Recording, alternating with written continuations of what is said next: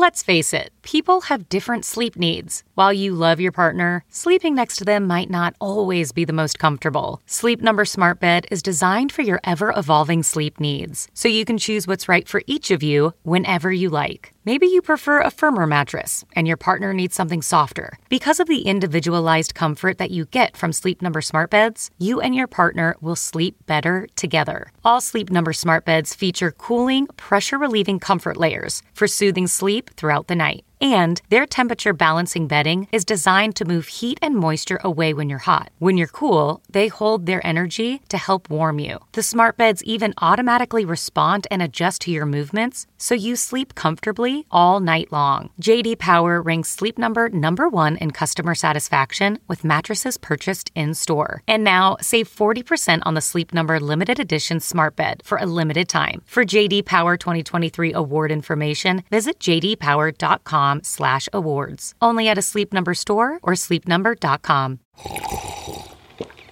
That's not just the sound of that first sip of Morning Joe. It's the sound of someone shopping for a car on Carvana from the comfort of home. That's a good blend. It's time to take it easy, like answering some easy questions to get pre qualified for a car in minutes. Talk about starting the morning right. Just like customizing your terms so your car fits your budget. Mm-mm-mm. Visit Carvana.com or download the app to experience car shopping the way it should be convenient, comfortable. Ah.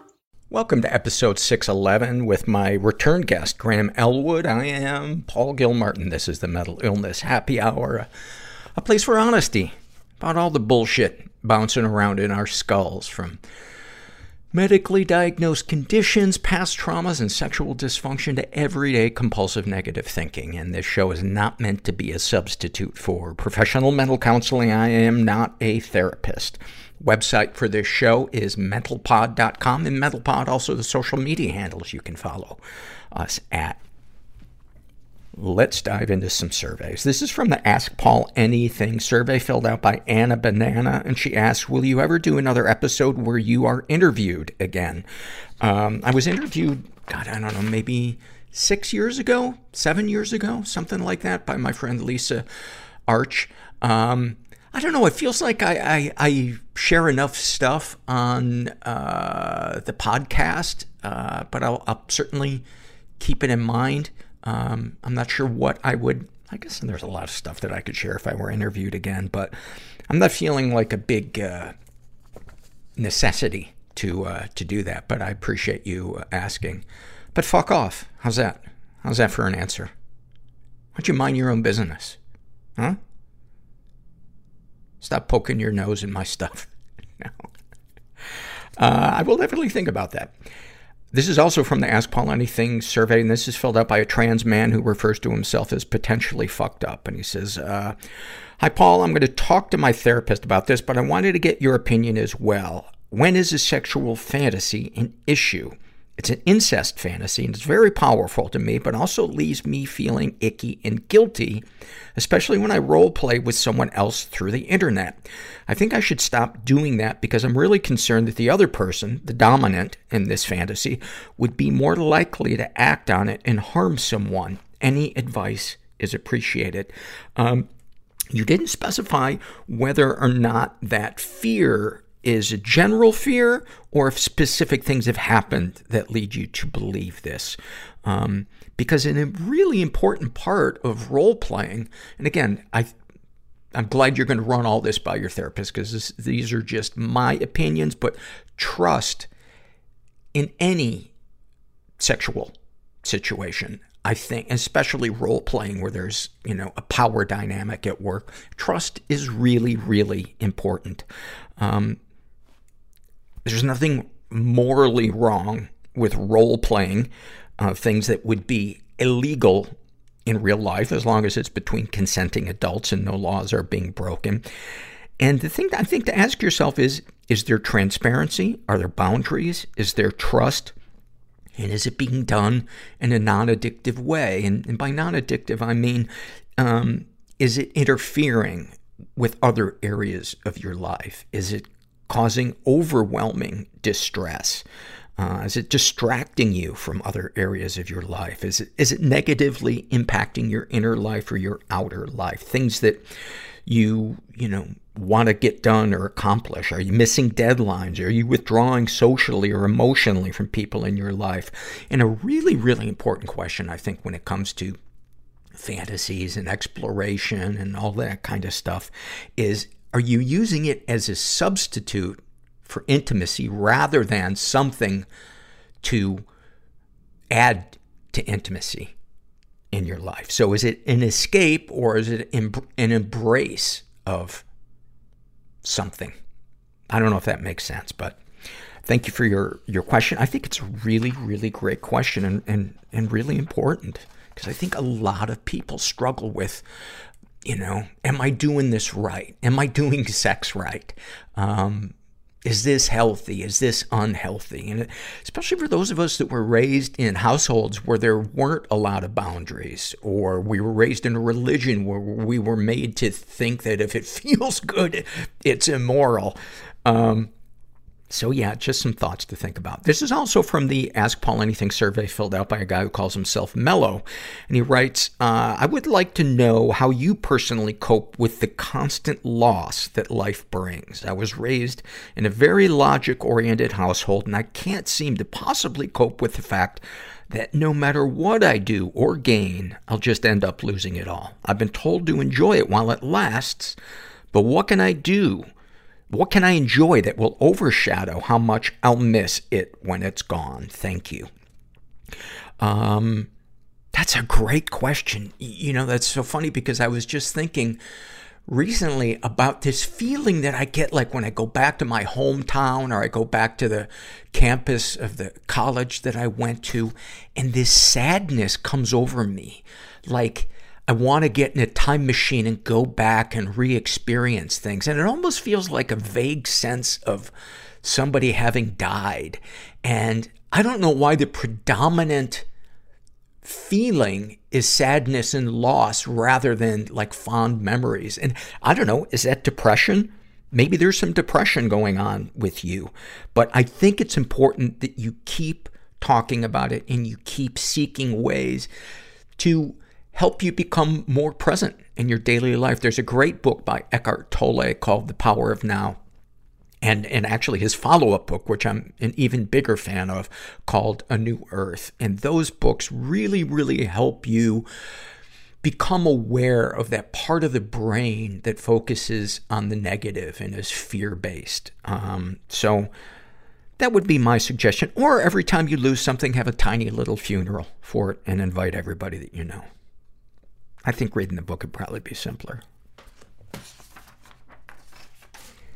This podcast is sponsored by online therapy provider BetterHelp. They have been a sponsor of ours for, God, seven years? Something like that? A long time. Love my therapist, Heidi. As I share every week, she's helping me with uh, my struggle to walk through the fear of expanding my life by taking professional chances, putting myself out there, risking rejection. And uh, problem solving is a really, really uh, important part of the client therapist relationship in, in my experience. So if you're thinking of giving therapy a try, BetterHelp is a great option. It's convenient, accessible, affordable, and entirely online.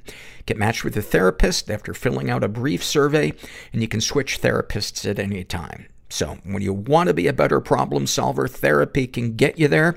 Visit betterhelp.com slash mental. Do it today and you get 10% off your first month. That's betterhelp.com slash mental. And be sure you include the slash metal part so they know you came from the podcast. This episode is sponsored by Prolon. Extended fasting of at least two to three days has unique benefits such as cellular rejuvenation, an idea that was awarded the 2016 Nobel Prize in Medicine. And Prolon is based on that. It's a plant-based nutrition program that nourishes the body while making cells believe that they're fasting. Uh, my package just arrived. It's uh, each day has its own little container with very clear instructions on how you're going to do it. And I'm very interested to, to see how, uh, how it's going to go. Prolon isn't a diet, Prolon is science. Right now, Prolon is offering Mental Illness Happy Hour listeners 10% off their five-day nutrition program. Go to prolonlife.com slash podcast. That's P-R-O-L-O-N life.com slash podcast for this special offer. That's prolonlife.com slash podcast. And then finally, this is an awful moment filled out by a woman who calls herself Mere Muse. And she writes, I was sitting in the bathroom stall at work, worrying about my mom's memory and competence. Does she need help? Can she still dress herself? Should we look into a nurse or housing? Then I realize I have my underwear on inside out. Your fear of death is your love of life in reverse.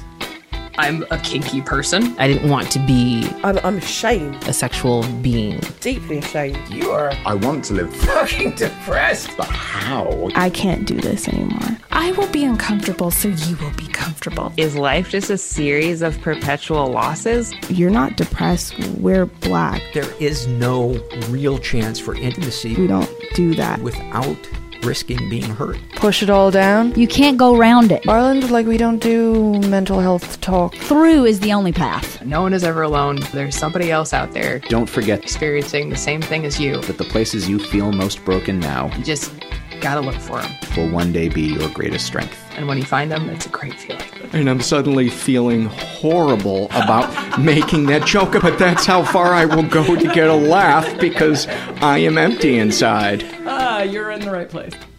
I am here with my buddy Graham Elwood, who I've known uh, since the moon landing, I believe. right, yeah, we were both there. We were, we were both watching it. uh, it's it's good to have you back on the podcast. You were one of my first guests uh, back in 2011, 2012, something like that. And we were, I think, what were we at Bridgetown Comedy Festival? Maybe I think we were. And you were doing like ho- interviews in the hotel room. It was such a cool concept of you doing this podcast. And then we interviewed you for Earbuds, the podcasting documentary about Yeah. how this, you know, why podcasting is so unique that you could come up with this format that's like and the relationship kind of between listeners and podcasters and how it it goes so much deeper than you know people that listen to the radio or etc. Um, you and I were talking uh, a couple of weeks ago, and you're in a support group that deals with debt, and you were telling me some of the things that you're working on in your life and the tools that you've been using to uh, address kind of lifelong issues with money and debt and under earning. And I was like, man, let's stop right there. This would make a great episode for the podcast because I know a lot of people. There's emotional and historical stuff attached to finances. Yeah, it's it's one of those things. So I, you know, I've been doing you know other support groups for since t- 2008 that have been helpful. Um, you know, grew up in an alcoholic home. I had, and then in 2017, I had repressed memories of childhood trauma come forward, and you were one of the people that said you need to go get professional help, and you rec- recommend you and several others recommended EMDR and And that helped. very much, very much, very much helped. And so I did EMDR for two and a half years, and I'd been in this other recovery support group for a long time, and um, and then I was like, it was December of 2019, and I was putting my numbers together to get to my accountant for the end of the year, and I was like, I had a pretty decent year. Why? Why do I have nothing to show for it? And I had a uh, childhood comic book collection that I had like a year or two prior given to someone at a comic book store to put on up for sale. And there was a couple titles in there. Frank Miller's um, Dark Knight, which was a first gra- like graphic novel, came out in the '80s, and it really showed Batman in this gritty. And it's a lot of the Christopher Nolan movies reference that. Um, and I'm a huge Batman fan, right? So I, I I just love the grittiness, and he's, you know, he's one of the only superheroes that has PTSD. He saw his parents get get assassinated, so it, Right, it really right. drives who he is. Dark Knight graphic novel series that came out in the 80s was like transformative for me in terms of like it showed Gotham was just gritty, dirty, and Batman came on, comes out of retirement and it meant a lot to me. And I had three originals, first editions when I when that came out, I bought two copies of each one, one to read and one to keep in a comic book bag. Mhm. And so it had been in a bag for 30, 40 years. Um, and I put those up for sale. And that was painful. I realized I put them up for sale two years prior when I was going through a rough breakup, and uh, you know, someone uh, was within relationship with somebody that was using drugs, and it got really, and I had to get a restraining order. It was really rough, and I was going through a tough time. It's funny when I gave them to the comic book store guy in 2017. He goes, "So what's going on?" Oh, really? Oh yeah, and I was like, "What?" He goes, "What's going on?" Every time I got a guy in his 40s wanting to sell his comic book collection from his childhood, something's up. Yeah. I was like, well, you know, and and I was like, Is it cocaine or a lady? What is it? you embezzle from a bank? Which one? What, what, do you- what, do you got going on? Turns out it was a lady who was doing cocaine. Um, and so I kind of forgotten about it, and I kept remember kept thinking, oh, I should at least tell him I don't want these three sold and sold. He can sell the other ones, but these three meant a lot to me, and I never did, and they got sold. And I got a check oh, for Oh, because you were just putting them on consignment. yeah, just putting them on consignment and forgot about them. But I kept thinking, I want to save the three Frank Miller ones because the rest of them really didn't mean much to me emotionally. Mm-hmm. And I never did. And then I got the check in December of 19, and, and some friends were like, oh, awesome, making some money. And I was like, oh. And I was like, I heard, and I because I had done EMDR for two and a half years, I'd really started doing inner child work and listening to my inner child and talking to my inner. And when I'm flipping out, going, "Oh, this is my inner child," and then talking to my inner child the way a loving parent would, the way I kind of wasn't, and say, "It's okay, pal. It's all right to be scared." And my inner child was like, "You sold our comic books," and I was like, "This is what a junkie would do." A junkie would sell stuff like this. And I talked to one of my friends in the support groups that was also in some of the money support groups. And they were like, yeah, you might want to think about coming to some of these meetings. So it wasn't a, a financial decision from the place of I think the market's peaked it, because that that all took a backseat to the fact that you had an emotional attachment to this and you found yourself in a precarious financial position that in hindsight you're like this could have been prevented to some degree. I, I could have been taking some type of action to have not gotten into this. This wasn't just the fates of, uh, you know, my financial life being dealt to me. Yeah. And because I think that's an important distinction because I don't want anybody out there who is is broke, strapped for money, uh, working really hard, you know, being diligent, you know, it's responsible, feeling like, oh, so It's my fault. uh, It's my fault. And let me be real clear on that distinction. Look, I'm I'm a socialist. I'm, I'm an anti-war, pro-labor socialist, and so I can cite chapter and verse all of the ills of capitalism that put people in situations where they're they're busting their ass and they're working three jobs and still can't get ahead. And I'm not I'm not casting any aspersions on those folks at all. And I always wrote it off to, well, I'm in show business, which you know is up and down. It's crazy. Right. And there's so much out of our control. But I realized there is some stuff within my control. There is some mistakes that I made, and I had to own up to them. In um, so this friend said you might want to start going to some of these support meetings, and I went to them and was like, oh man, What was the first thing that hit you?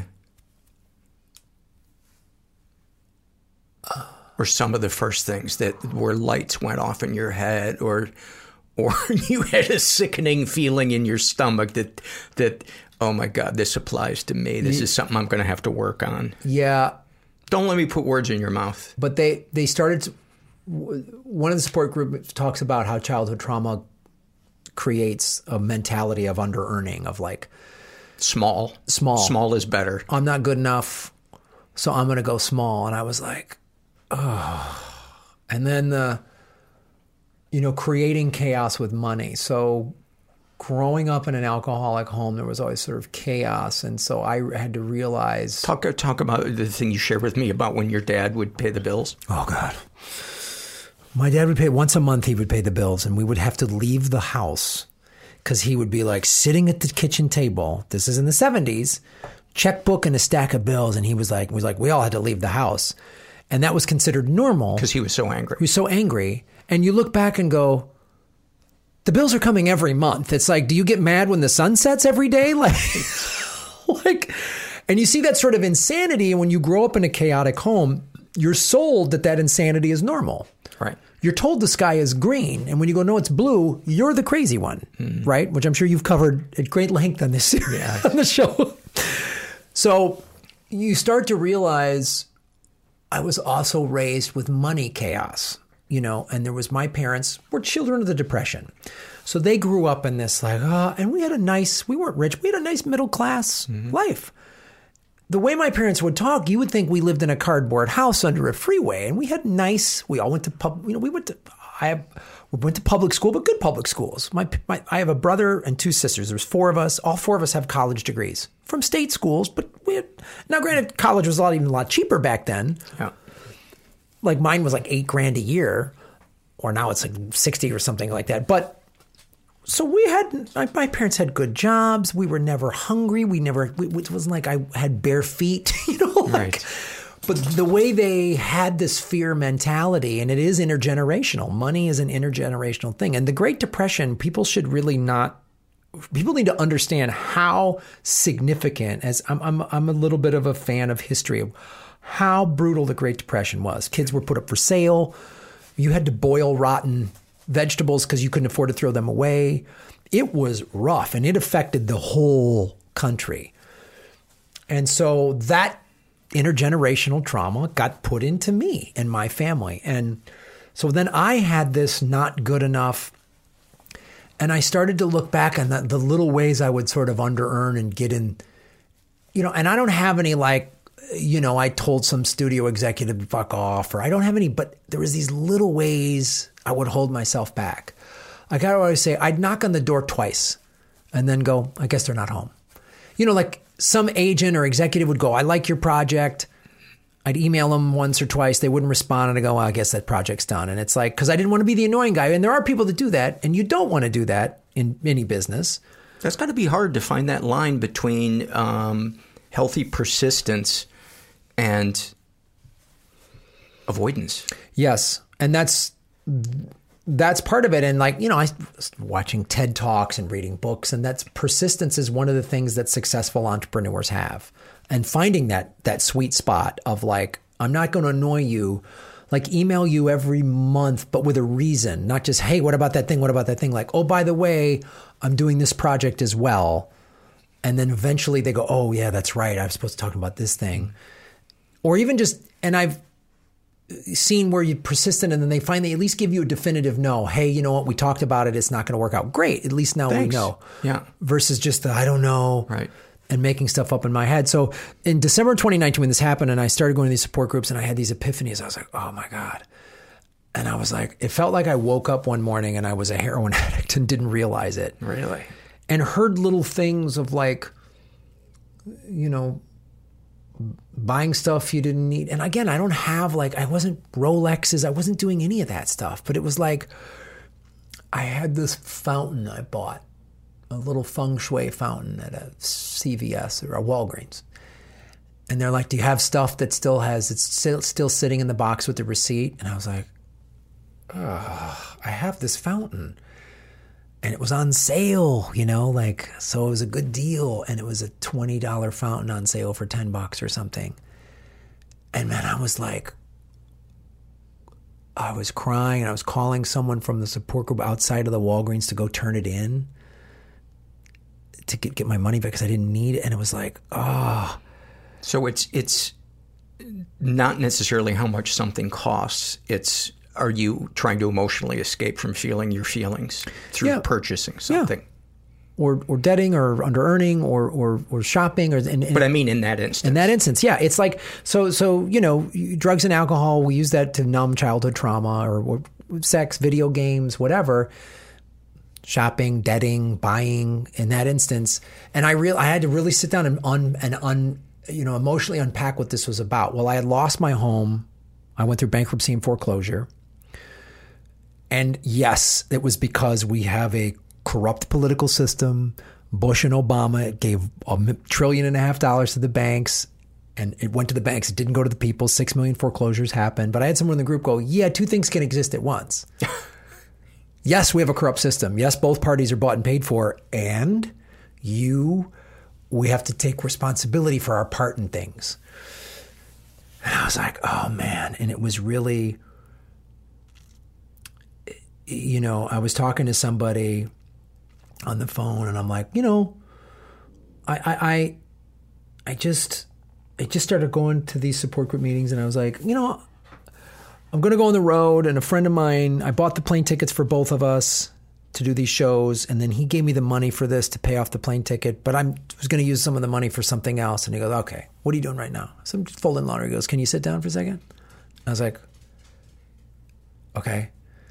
And he mapped out for me. He's like, this is a prop. This is like compulsive behavior. And I was like, oh. How so? Um, it's one of the ways like this money is allocated just for this. You don't use it for something else. And these little things of like, well, I'll use some of it to pay for this and that. And then the rest of it stays on the card. And then the credit card goes, goes up. And then, um, and then, you know, then there's a $10 fountain and then there's a $20 this and a 30 and you don't know. And vagueness is a big, like, I think my monthly expenses are this number. And I think I'm making about this number. And again, I would write off all those excuses as well. I'm self employed. I run my own business. It's different month to month.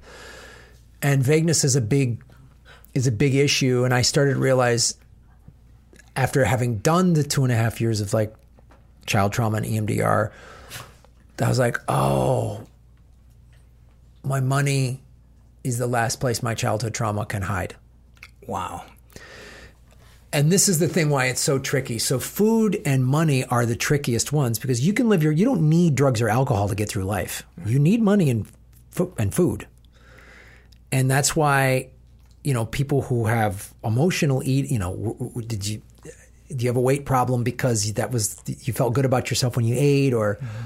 Or then you'd shop or go buy or go I'm to go go put a fancy trip on a credit card and I was like, oh man, I had all these things.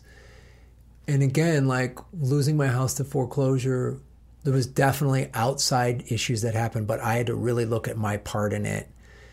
And oh man, it was, and I cried a lot, but I heard. What were some of the things that you uncovered that were hard to look at around losing your house? that I would use my money problems to create chaos. How so? I was always in some financial crisis. Oh, oh this and that, and and and it's like an alcoholic. Oh man, they, the, my boss is up my end, this and that, and they, my boss fi- fired me for no reason. No, no, no. You showed up drunk or hungover six weeks in a row. You know, like, mm-hmm.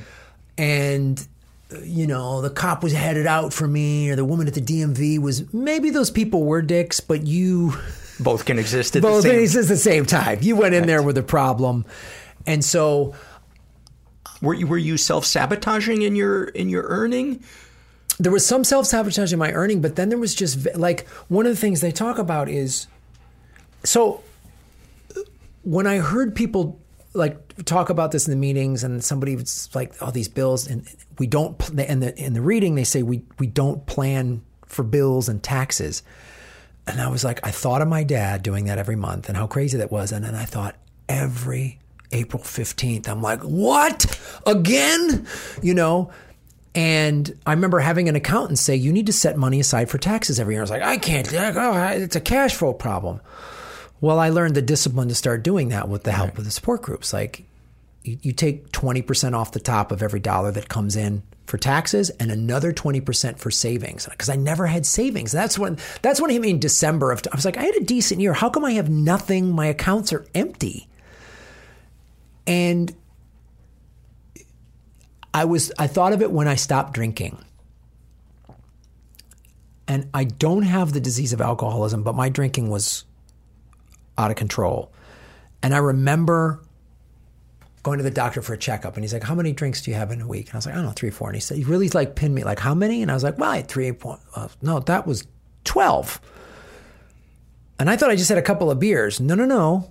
I had three or four beers five nights in a row. Like, oh. And so I started to get that clear with my money and go through And they're like, track your, are you, do you know what your numbers are? No. Get clear on your numbers.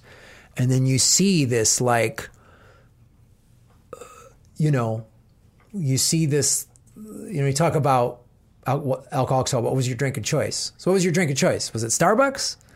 You know, what was it like? And if you ask, oh, I probably spend 30 bucks a month on Starbucks. And then you total up, no, it's $314 I spent, you know, and it's like the little stuff like that. You didn't, you weren't And it's not that that is a necessarily a bad thing if you have the money. It's it's the not keeping track of it and not being honest about it. Is, is that correct? not being honest about it, not keeping track of it, and not planning ahead for it. Gotcha. So it's like if you want to spend three hundred dollars a month on Starbucks, great, set it aside. And people will be like, I first got in there like, oh, I've got nine bank accounts. I'm like, that's crazy. I have a separate account for taxes. I have a vacation account. I have Oh, people didn't come in because they had nine accounts. They developed nine accounts as a way to deal with their money. Yes. Okay. To get that clear on it. So then I'm taking 20% for taxes, 20% for savings. So if I make $1,000, I have $600 to pay bills. And I remember going, geez, they're like, yeah, you might want to start earning more money. So it's not just about cutting back frivolous expenses. It's like you need to earn more. It's like, well, how do, and, and then you start, I, I started getting in that, like, figuring out little ways I would hold myself back and like thinking big. And it's, Would it, would it be fair to say attempting to earn more money? Because I'm just wondering about the people who are attempting to earn more money but aren't making more money. Yeah, I it is attempting to earn more money and again part of it is the negative voices that develop in the in the traumatic home. I'd like to earn more money, but oh, that won't work. Or you know, I mean, we'll try, but and then you know, like something you hit a road bump, and my negative voice would go, oh, typical, of course. The one time I try, rather than this is a speed bump, we're going to get, we're, we're going to keep going, and uh, it it was so so. I, I want to be clear on this. Like, for me, getting clear on all the money that was spending, all the money that was coming in, and taking the 40% off the top. So then, and because I'm a small business owner, and I started working with like a networking group that was just all small business owners. And that was helpful because they were like, you need a, a business account, a business savings account, and you need a personal checking and a personal savings. So then I started to have savings and like an emergency fund. And they're like, the emergency fund is different than savings. And I was like, what? So I started to have, I created all these different accounts and then I had money set aside for taxes and I had all of these accounts set up. And let's, do you have any money? They'd ask, do you have any money for retirement? Not really. And I, well, let's start that. Let's start an IRA. Let's, and all of a sudden I got out of the vagueness and got into all this clarity. And I was like, oh, so, so what did it, what did it feel like when they were telling you these things that, that must have felt overwhelming or was it freeing? It was both. It Again, was, two things can exist at the same time. I would imagine it would have been one or both. It was yeah. overwhelmingly I mean, one or the other. Yeah. Because you'd go, first you'd go, oh my God. Like, for me, initially, it was like, oh God, I am really created. I've created a shit show.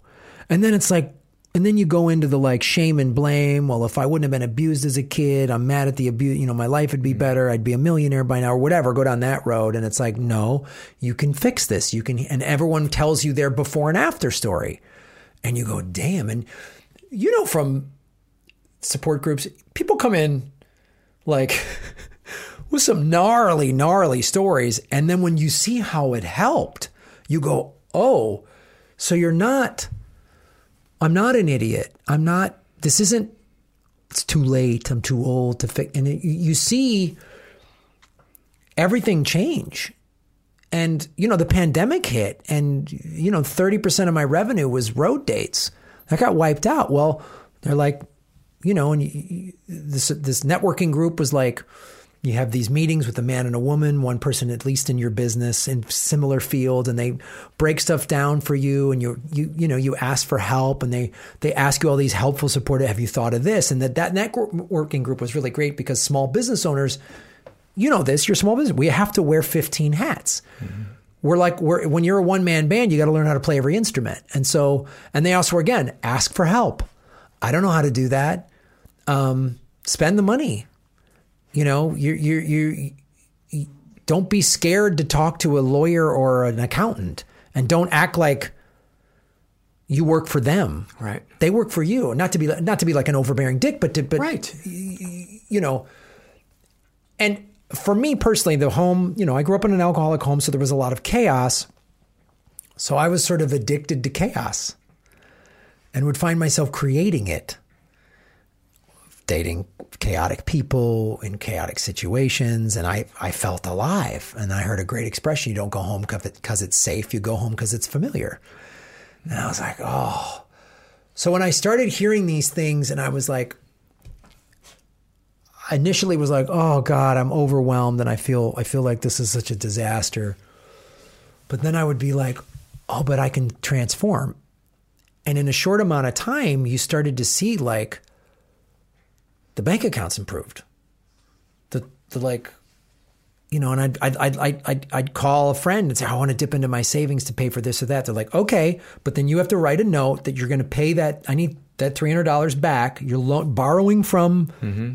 yourself. You better pay that back when the next time you get paid at this date. And I was like, and I started doing that. So I started to see the savings accounts rise. Hmm. And then I, they were like, okay, now you've got savings. Now you need to create, get your savings to this number. Now you need to create an emergency account. So now you have an emergency. And so every dollar that comes in, it is, every penny is spoken for, you know, where it, where it's supposed to go. And Is that comforting? very. Now I real whenever I'm I feeling a little like my numbers are a little vague, that's when I'm like, uh, I don't like this, and I need to get clear on it, get this, and you know they're like ask questions, and the networking group is really because they're like ask questions about this contract and that contract, and be clear about everything, and I'm just finding myself being more clear, just like you want to get together this time, that time. Well, let's do this time at this. And how long will it take? And I'm asking all these questions, like any any business. I was on a business call earlier today about a potential project, and was like asking very questions that I would have been like, oh, it's, I'm uncomfortable talking about money mm. because what was I taught about money? Leave the house because dad's mad. Right. So money shouldn't be this uncomfortable conversation. It really shouldn't be, you know, we need it to do everything in our lives. Without it, you literally can't survive, you know? So it's okay to talk about it. It's okay to say, how much is this going to cost and what's my share of it and what's your share of it? Great. Now we, now we know. And it's like, it's, it's improved relationships for me. It's, it's my, my business is doing really well and it was doing the same the revenue was generating the same but now i have more and even the last you know maybe four or five months uh, you know I- i have a youtube show and youtube demonetized me and you know the, these tech companies mess with your algorithm and so some of the revenue streams have gone down which was a little stressful but it wasn't at because i had all these accounts in place and all of these people to call So you have buffers. buffers and i'm not just like I heard somebody say in a support group meeting one time, serenity resides in plan B. Yeah. And it's because you learn what's within my control and what isn't. The stuff that's out of my control, it's out of my control. Turn it over, let it go. And so I'm, and look, I three, four months ago, I was in, I was getting, feeling very stressed and then I was, you know, I was starting to do some more childhood trauma work and that was triggering stuff and making me feel, ah, but I was able to, with, you know, the support group help of like, no, that's, that's then, that's not happening now. And this is what the reality is. Cause, you know, um, fear, you know, forget everything and run, uh, false evidence appearing real. And so, you know, and was able to like in the past, you know, I went on a little like four day week long weekend vacation because I had money in my vacation account and my I was like, you can't go on vacation, you're not making as much money. In the past, I either would have not gone on the vacation or put it on a credit card. And now I went on vacation, it was already paid for. I mean, it was like, it was such a free, I was like, oh my God, I can't believe, you know, I'm, I'm, I'm doing a tour in October and I'm, I'm in Europe for, for two and a half weeks of the tour. And we've only got three shows and we're, I've never, we don't know how the ticket sales are going to be. And so, and I've got a lot of days off. And so I'm using part of my vacation fund to pay for the days off. So I'm not stressed about, I'm going to lose money on this tour. And, uh, and it's really,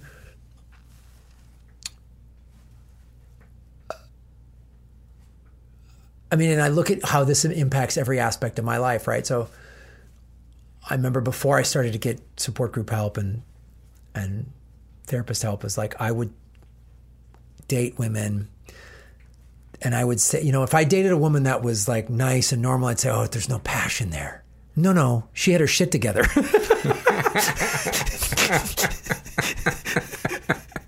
so I like the, the chaotic girl. That's what I knew. Yeah. You know, always in the drama and always in the chaos. So then you start, you know, having money is even, money is calm, you know, and and out, stuff outside of my control. I have no control over a recession. I have no mm-hmm. control over stuff like that, but I can prepare for it, and I and I've, and then you know, I believe that when you really turn stuff over to the universe and trust in the universe, which is a hard thing to do, Really hard. especially if you've had childhood trauma, it's really mm-hmm. hard to go. Oh, really, that's how you uh, protected me? Is that mm-hmm. when I was a kid? I mean, I've had some yelling.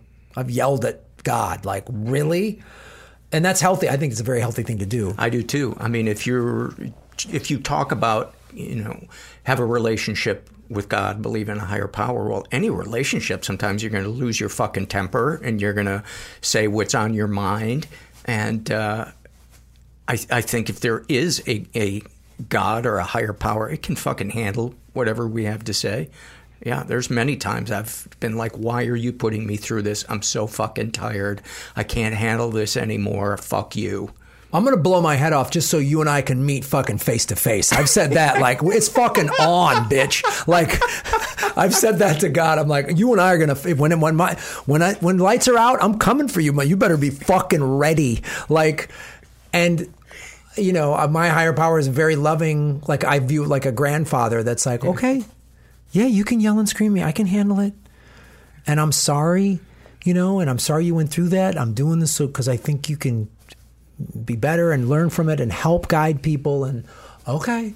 And that's like that's been so healing. And then being reminded you know from friends like well think about all those times when you were taken care of right? And it's like yeah yes times i was going to do something bad or destructive and i felt just a loving presence come around me and go no no no no or somebody just stepped in some angel just stepped in and and you think okay. And and and so that helped me go you know and being clear on like what my prosperous vision is you know for myself. And you know la- you know the youtube stuff i've been doing I've, I've liked it. It's been you know i like politics and showing the whole system is broken and last year i took a ton of shit because i i said something about performers have the right to ask There was the whole vaccine mandate debate mm-hmm. And I just said performers have a right to ask for proof of vaccine or positive test. And I have a lot of like anti government lefties that follow me, mm-hmm. and a lot of them lost their shit. And there was a big fight on Twitter and yeah, screaming at me. You know, I, I lost fan. I had to debate this big person on a big podcast. And I was just like, oh. And I was like, I was really mad. Um, and you're just taking shit from all sides, it feels like.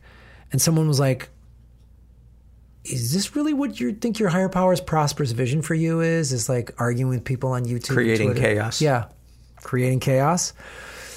And I was like, no. And I want to, you know, uh, you know, entertain and inform. I want my I want my entertainment to be informative. You know, it, it, it's it's interesting. Is creative people, you know I think we can always access that anger, most of us. And sometimes it's the easiest thing to write.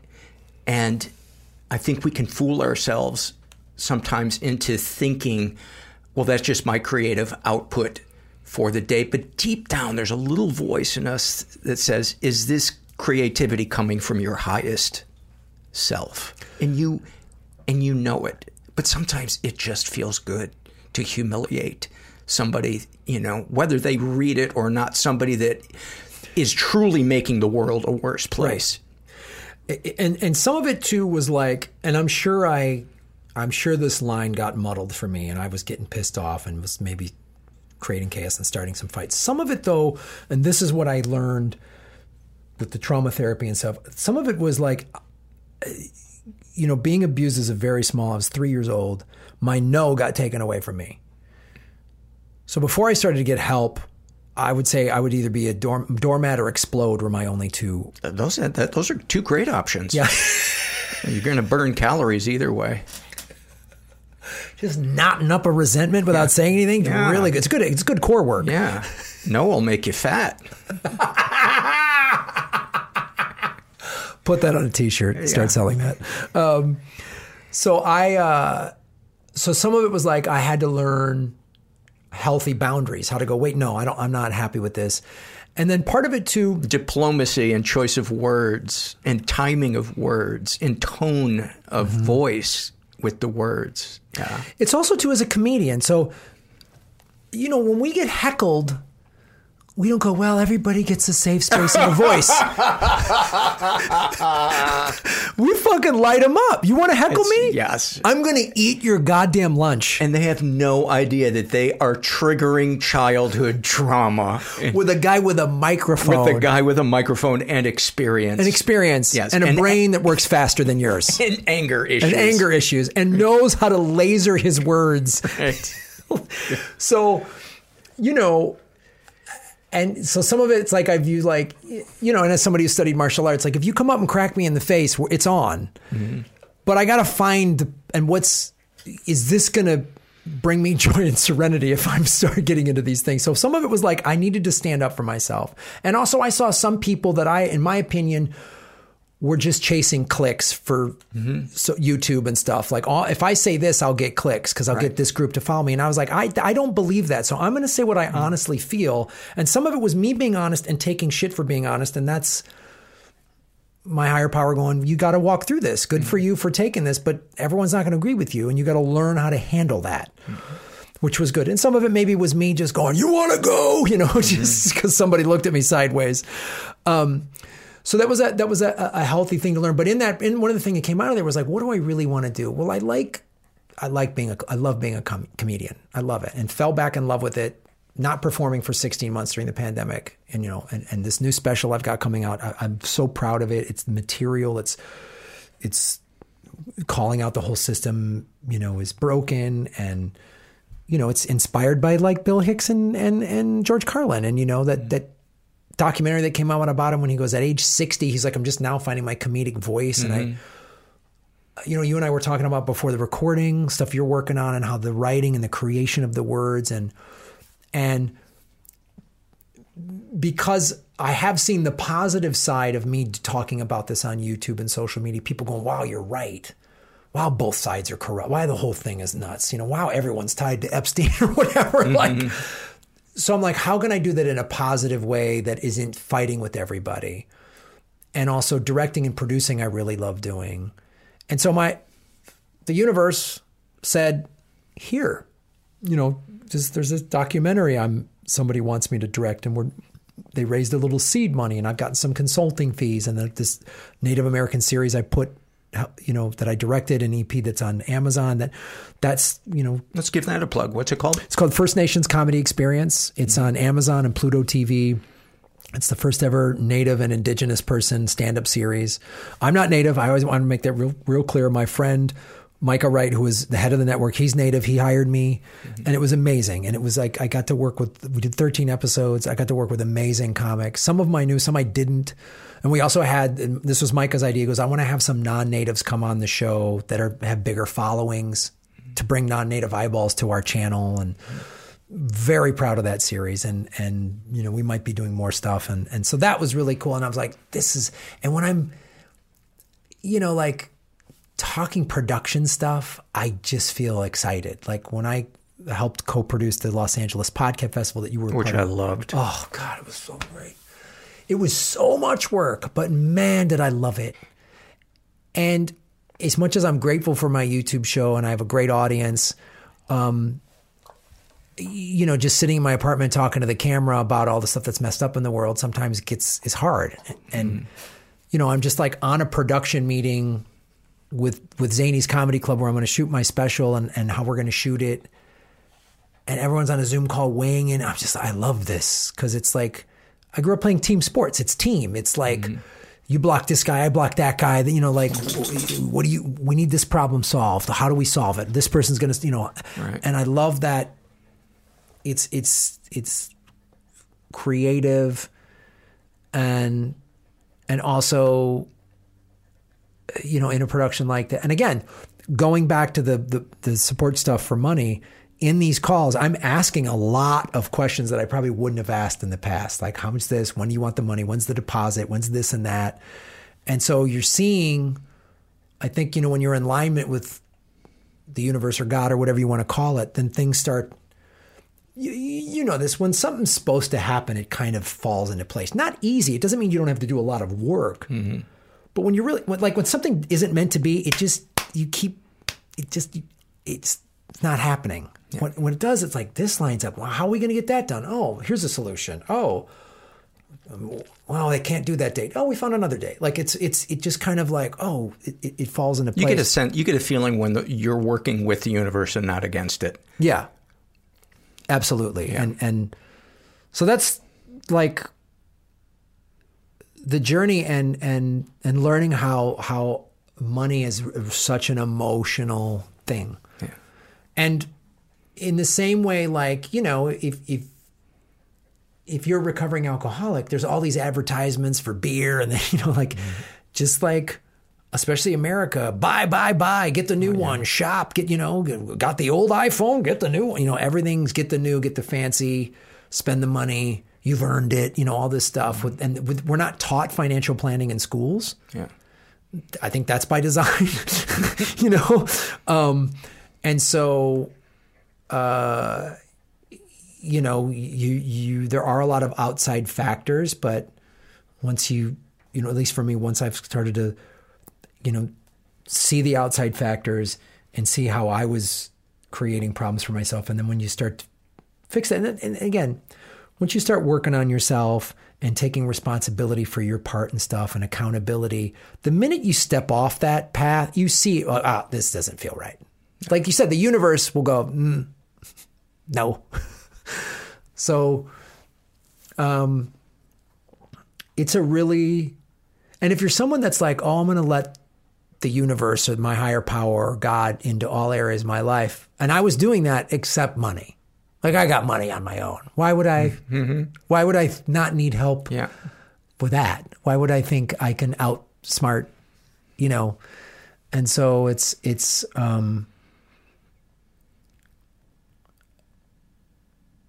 it, it's been a really um, it's been a really just a, a, a beautiful journey, and there's and there's a lot of tears in there, but it's the it's the tears of healing.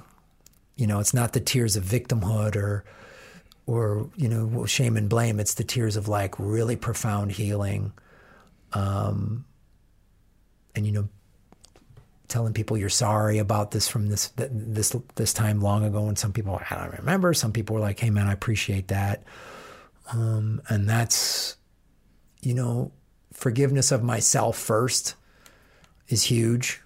You know, like I, I was doing the best I could with what I had.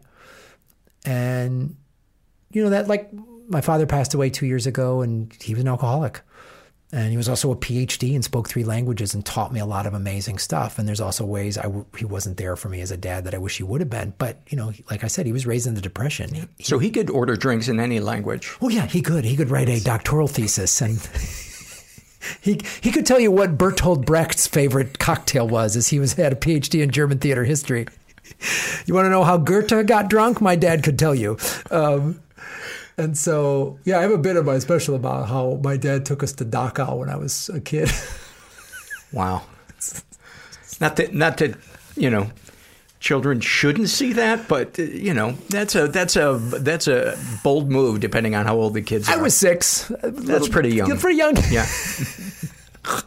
my sister was four. My oldest sister was fourteen. Okay, but yeah, but um, but that's one of the things too. Is you go as you forgive yourself, like wow, I did this stuff. Then I can go, yeah, my dad was born in the depression. His mom was probably raised in the late 1800s, early 1900s. She was mean, but it was tough for her. She was uh, grew up in the in Nebraska and uh, Idaho in the, late 1800s, early 19. I mean, come on, this was tough life for people, and so everyone was doing the best that they could. So it helps you forgive people, forgive myself, and also go. You know, if somebody's still exhibiting toxic behavior, I don't need to be around that. Mm-hmm. But I can just say I don't want to be around that without attacking them. attacking them. Yeah. And I can just I can just establish that boundary for myself and just say, you know, I, I, I hope they, you know, I can detach with love. The the nice thing about taking a look at your shit is it is easier to understand other people's shit. Yeah. And to not get so fucking incensed. Because it's like, oh no, a lot of people gave me a wide fucking berth when I was a nightmare. and moments today when I can be a nightmare. You Yeah. know? Yeah, it's. I know. I think about that. I think about like in my twenties. I just go, oh my god. Yeah.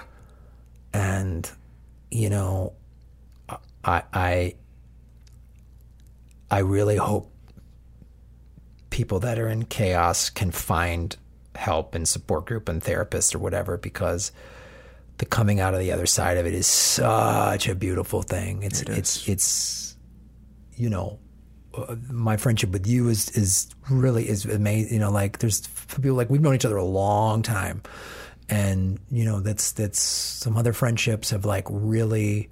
No, we have some deep phone calls where we, we talk about heavy, heavy shit. And then I love that we can also have a sick fucking laugh right in the middle of Oh, it. dude. That's so nice. It's such a beautiful, and that's why I love this show. You know, I've always loved this show, and that's why I featured it in Earbuds because you, because this show you talk about heavy stuff, and it's I'm sure it's hard for you to ingest a lot to hear a lot of this. You have to be able to, and us as comedians, comedians can make dark jokes in ways. Yeah. They're so great. It just the stuff we've said to each other in the middle of a really heartfelt. Yeah. Somebody's crying. Maybe we're both crying, and then there's a pause, and then a just a boom. It's like God. I'm, oh, I've laughed so hard, so hard at some of that stuff. It's so great. You came with me when I went to get a restraining order the first time, and I asked you to like, "Will you come with me?" And you you showed up, which is like why I love you. You're like my brother, and um, you know the person didn't show up, and you're like, that's weird. Cokeheads are usually so reliable. Just whispering this shit to me, and I'm laughing, and I'm like, the judge is going to hear us. But you were deliberately being silly because you knew you saw how stressed I was. Obviously, it's a stress, very stressful situation. I'm trying to get a restraining order against someone, and you're acting like we're in the back of a trig class in high school, yeah. but perfectly and intentionally. It was such. I was like, I know what he's doing because at one point I was like, "You- "What are you fuck? Are you trying to fuck me up?" And I was like, "No, he's." The one time you want her to show up. I know she got out the one time. Be reliable for this thing, and she doesn't. And like, and then when I got the one year, you were there to witness. I was like, and the judge just went, "Okay, here's a one," and I was like, oh, oh, "Yeah, okay, cool." And and you were there, and I was like, "Oh, it was so beautiful, man." Like we've shared some really intense, wonderful moments, and that. You're joking, God damn, you were writing shit down. Like, God, it was making me laugh. You were making me laugh. It was the- it- it's such a hard. That's what court's for. Bring a jackass buddy with you to court. Absolutely. Absolutely. Treat it like study hall, you know? That's right.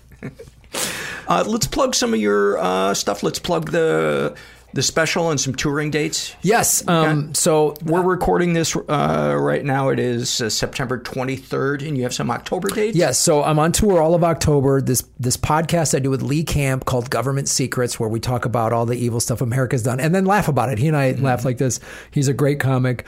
We have three European tour dates: um, Stockholm October 3rd, Berlin October 5th, and London October 12th. And those tickets are at grahamelwood.com. And then I come back to get ready for my special. So I've got a show in. Um, I'm taping the special in in Chicago, but uh, New York City October 18th, Madison, Wisconsin October 20th, Detroit October 21st, Cincinnati October 22nd, and then I go back to our hometown Chicago at Zanies, the downtown Zanies, the original comedy club in Chicago. It's one of the oldest clubs in the country now. Yeah. And October 26th, I'm taping my first ever special. Oh, dude. I've done two albums, but I've never done a special and like it's an hour of my personal stuff, my social and political commentary, calling mm-hmm. out the whole system. And it's, I'm really proud of this material. And it'll be in a club where both of our headshots from the 90s oh are there. Oh my God. Yeah, your crew cut and my. Uh, I have a. I'm, I'm wearing a vest over a t-shirt. I think. Nice choice. nice choice. Uh, the '90s were a complicated time. Oh yeah. I was in my Y2K jumpsuit. yeah, it's so go to grahamelwood.com for the tour dates. And also, you can follow my show, Political Vigilante, uh, Government Secrets, tour dates, all that stuff. My social media, it's all at grahamelwood.com. Come to a live show, they're a blast. And, and you know, you're not alone. That's what I would say. Because you say that. Love you, buddy. Love you too, man. So glad we got to uh, cover that topic. I can't believe that we've never really covered the relationship between trauma and and money in the 10, 11 years we've been doing the podcast. Uh, we'll put the link to all of Graham's stuff under the show notes. What makes a life a good one? Is it the adventure you have? Or the friends you find along the way? Maybe it's pursuing your passion while striving to protect, defend, and save what you believe in every single day. So, what makes a life a good one? In the Coast Guard, we think it's all of the above and more, but you'll have to find out for yourself. Visit gocoastguard.com to learn more. Worried about letting someone else pick out the perfect avocado for your perfect Impress Them on the Third Date guacamole? Good thing Instacart shoppers are as picky as you are. They find ripe avocados like it's their guac on the line. They are milk expiration date detectives. They bag eggs like the 12 precious pieces of cargo they are. So let Instacart shoppers overthink your groceries so that you can overthink what you'll wear on that third date. Download the Instacart app today to get free delivery on your first three orders while supplies last. Minimum $10 per order. Additional terms apply. Let's dive into some surveys. This is from the, uh, don't read this one that often on the podcast. This is from the I Shouldn't Feel This Way survey.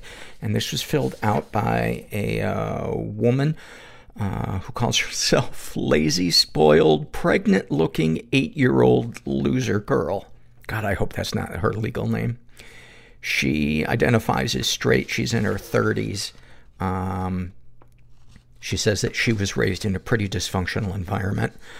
Uh, how would you like to be remembered? I'd like to be remembered as fun, strong, hilarious, principled, a good person, a strong advocate for social justice, and a beloved friend and family member. How does it feel writing that? I feel so far from that right now, it hurts. I feel like most people since me, I feel like most people since me as a strong and principled I don't think there's a typo.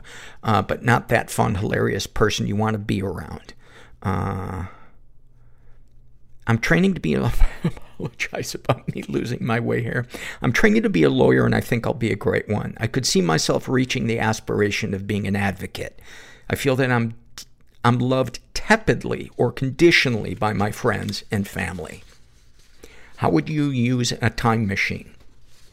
I would go back to my little self as little as I could understand me and tell her that she is beautiful, smart, amazing, a hard worker, and a good moral person.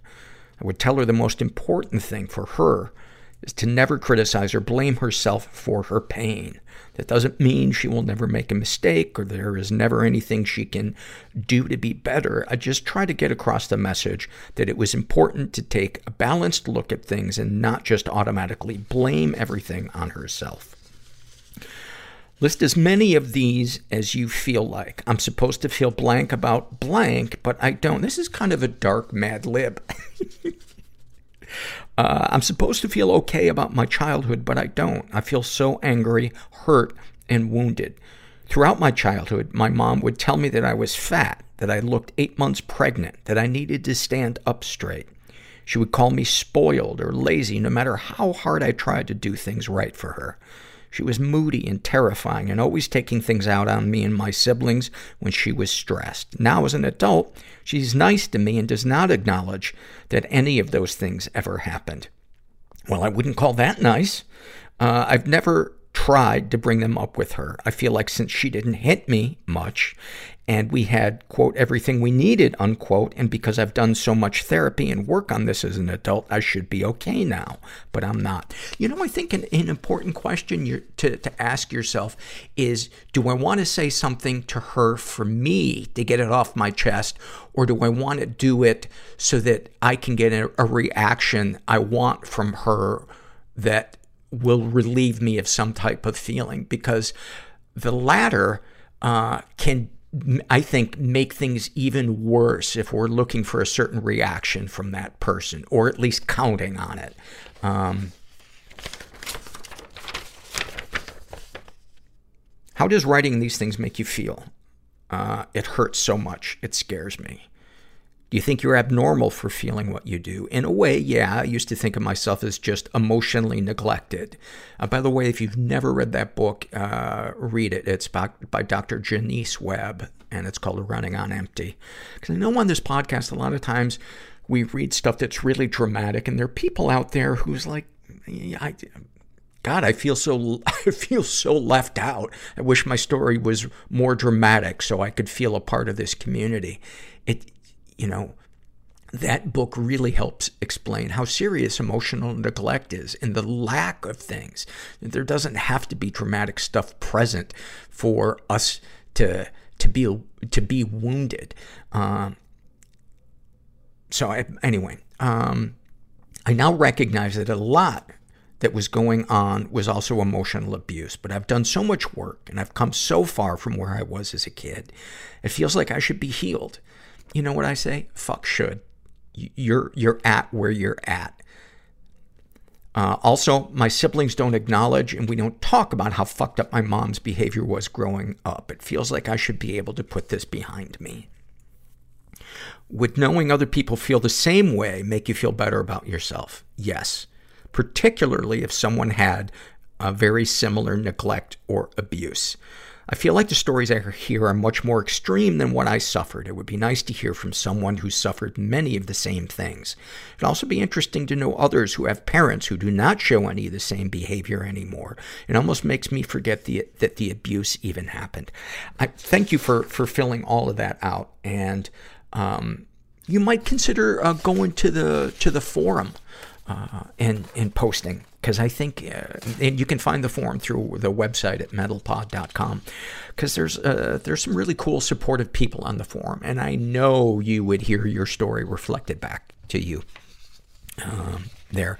And another suggestion would be a support group. Uh, I know that there's a couple of 12 step ones around uh, um, uh, childhood dysfunction. This is. Uh,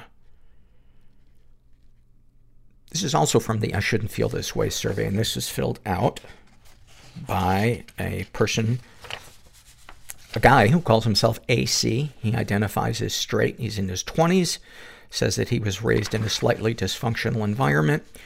Uh, how'd you like to be remembered? As someone who tried their best and never wanted to hurt anyone. How's it feel writing that?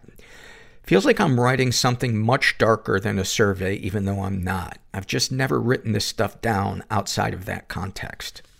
How would you use a time machine? I want to know what happened when my parents divorced. I was too young to remember anything, but the divorce was over my narcissistic father's drug addiction. It was pretty rough from what I've heard. I want to know what effect that had on baby, baby slash toddler me. Uh, write as many of these as you feel like. I'm supposed to feel blank about blank, but I don't. I feel blank.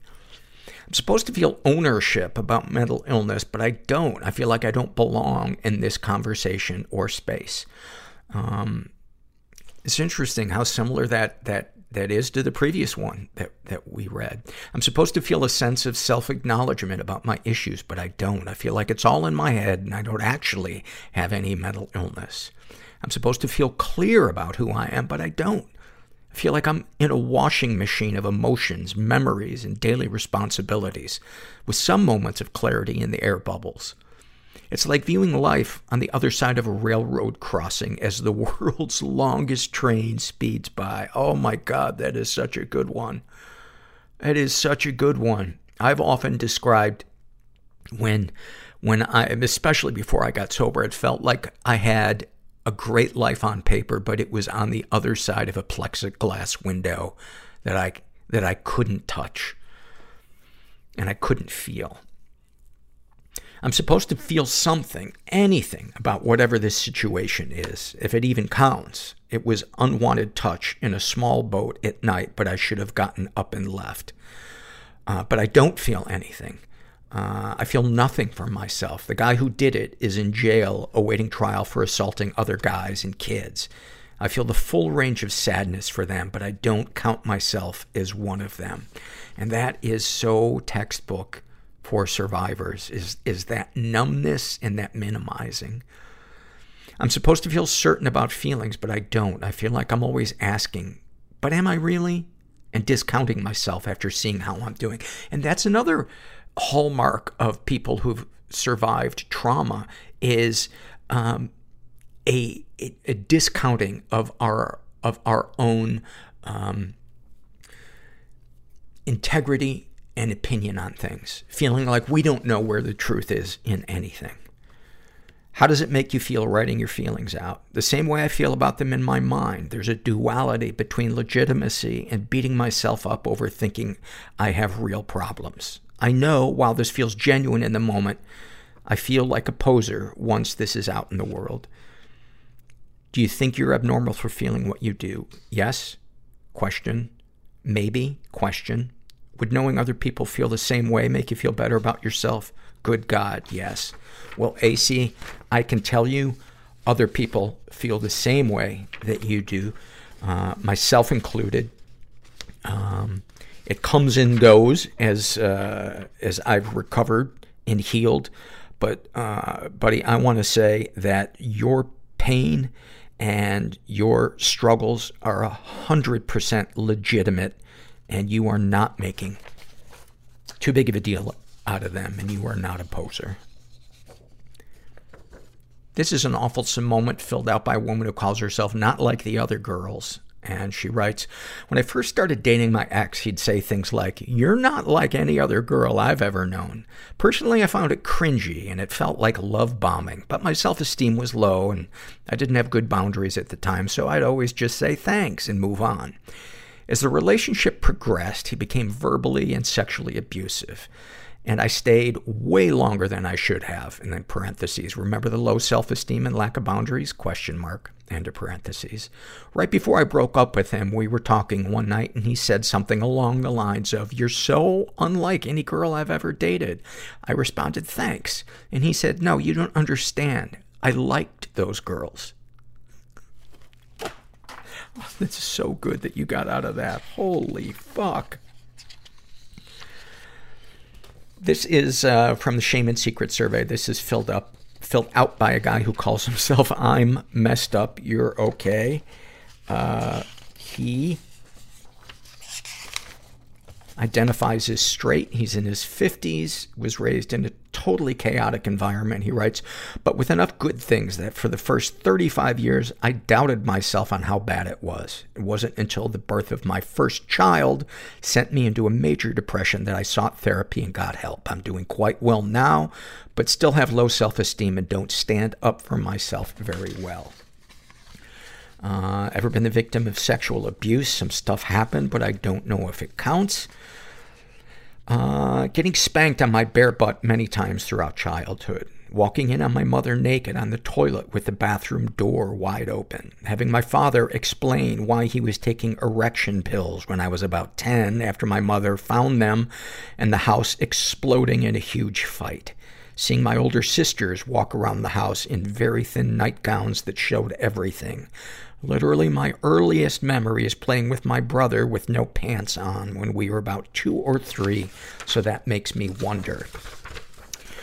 Uh, I mean, it definitely sounds like there's covert uh, abuse in there. Uh, I mean, the the household that you were raised in clearly had horrible boundaries and a sexually uh, charged vibe to it, which is, you know, textbook covert incest. Uh, he's been physically abused and emotionally abused. Um, there's a lot of violence and screaming. Um, any positive experiences with abusers? Very much so. Mom unexpectedly picked my brother and I up at school one time and took us to the circus. Dad made a beautiful baseball score-keeping book for me so I could score the Sox games. Sunday dinners were often fun. All of us had and have good senses of humor, and there were tons of laughs. A therapist once told me it would have been easier to deal with it if they were assholes all the time. Yeah, so true. So true. Uh, that is one of the hardest struggles in making sense of our childhood is having both the dark and the light and having two really kind of seemingly contrasting truths exist at the same time. And it doesn't mean that one of them is wrong. People are fucking complicated. I think that's a t-shirt. Darkest thoughts. Being able to help my parents and instead watching them die. Uh, they're both 90 now. Explaining to them everything they did wrong and how it fucked up my life and those of my siblings in excruciating deal, detail so their last hours alive are spent in remorse. I think you got the makings of a romantic comedy right there. Um, darkest secrets. I'm a compulsive masturbator nearly every day. I hate it and love it. It fills me with shame. Um, sexual fantasies most powerful to you. Being with a young, good-looking, straight couple and giving and getting a blowjob while fucking his wife. Sharing this makes me feel aroused and odd. What, if anything, would you like to say to someone you haven't been able to? Why? Why did you two people, both intelligent and gifted in many ways, fuck up your most important job, which was the proper rearing of your six kids? What, if anything, do you wish for? I wish that my siblings would get the help they need. I've been to therapy, and I was on meds for a few years, which helped. I eat well and exercise, which helps. I have an incredibly supportive wife who has allowed me to spend whatever money was needed for therapy and other things to help me. We're also in good shape financially, mostly due to her. Many of my siblings are alone and not well off, either emotionally or financially, and I wish their situations were better. I feel incredibly lucky to have survived and to be, be where I am in life. Have you shared these things with others? My wife knows almost everything and will hold me when I need to sob. Oh, that's awesome, man. That's so huge. Some of my friends and my business partner also know much of this. Most are very supportive, and when these things come up, it's amazing to learn some of the things they endured too.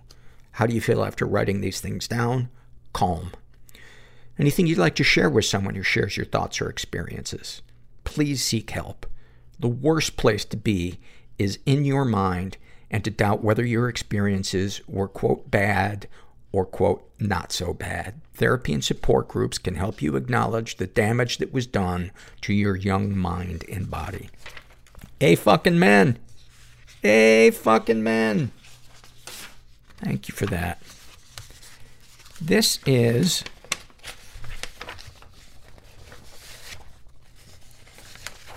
Our last survey, and this was uh, this is from the Ask Paul Anything.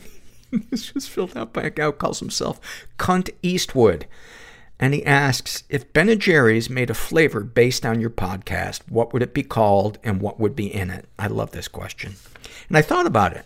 I thought hard and long about it, and so here's these are the flavors that I think would be good: perfectionist peppermint and it never gets released because there might be somebody out there who says that there's the wrong amount of peppermint in there. So it's really just an empty carton that I keep on my desk at the Ben and Jerry's. At the Ben and Jerry's. At the Ben and Jerry's, said the old man. Uh, I'm thinking of sorbet, clinically refreshed. And it's so tart that it makes you get out of bed. DS, mmm. It's every ingredient ever listed in a really boring way. Dialectical flavor therapy. Now this, it doesn't matter what's in there as long as it feels like too much. One scoop, it should feel unbearable. And I'm thinking there might be a companion, one to it called Marshmallow Linehan. I like that these are cracking me up. That I've already seen these. I wrote them, and they're cracking me up. Is that annoying? Uh, bipolar bear. It's half chocolate, half lithium. So you get to run around for a little while, and then you get to hibernate. Uh, covert insects. It, it,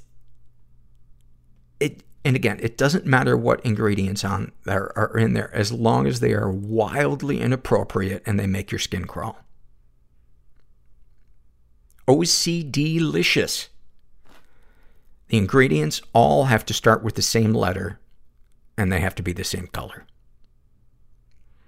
And then my last one, we're almost there.